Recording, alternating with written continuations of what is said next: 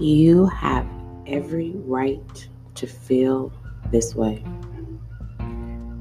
You're not in competition with no one.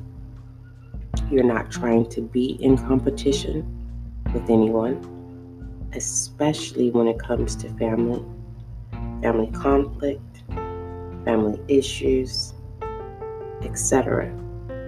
Anything that's family related where it results you stepping back and observing the root as a whole. You make a person that you love love you. That sounds so, that's how you feel. Like you want to love and get that same love in return, but that's not what's happening. You're loving, but you're not getting the love in return. So you can love them, you fill in the blank of who that them are family, friends, spouse, significant other, partner. You can love them. And when you love them the way you do, up to this point,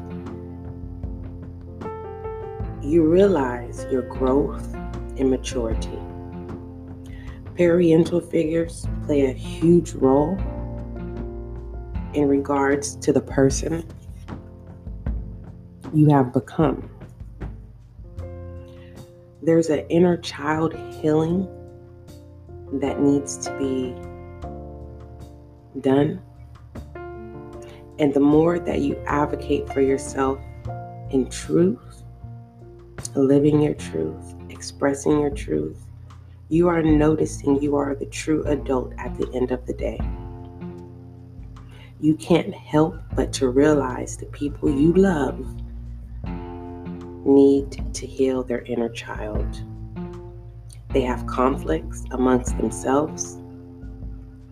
Listener, expect a message of recognition. People see more than you think, more than you realize. You have ended old patterns that have confused you in the past and that had you all in your emotions in the past. The whys, the why, why, why. And I don't understand type energy. You now know what gaslighting is. And I encourage you, listener, to continue to grow. Your angel guide message is learning experience. Your universal love of extension is the sun tree, and that deals with warmth and connection with life. Welcome to Spiritual Guiding Light. May you find the clarity and confirmation that you need or seek. Thank you so much for tuning in. And don't forget, love is kind, love is gentle, and that is you and I.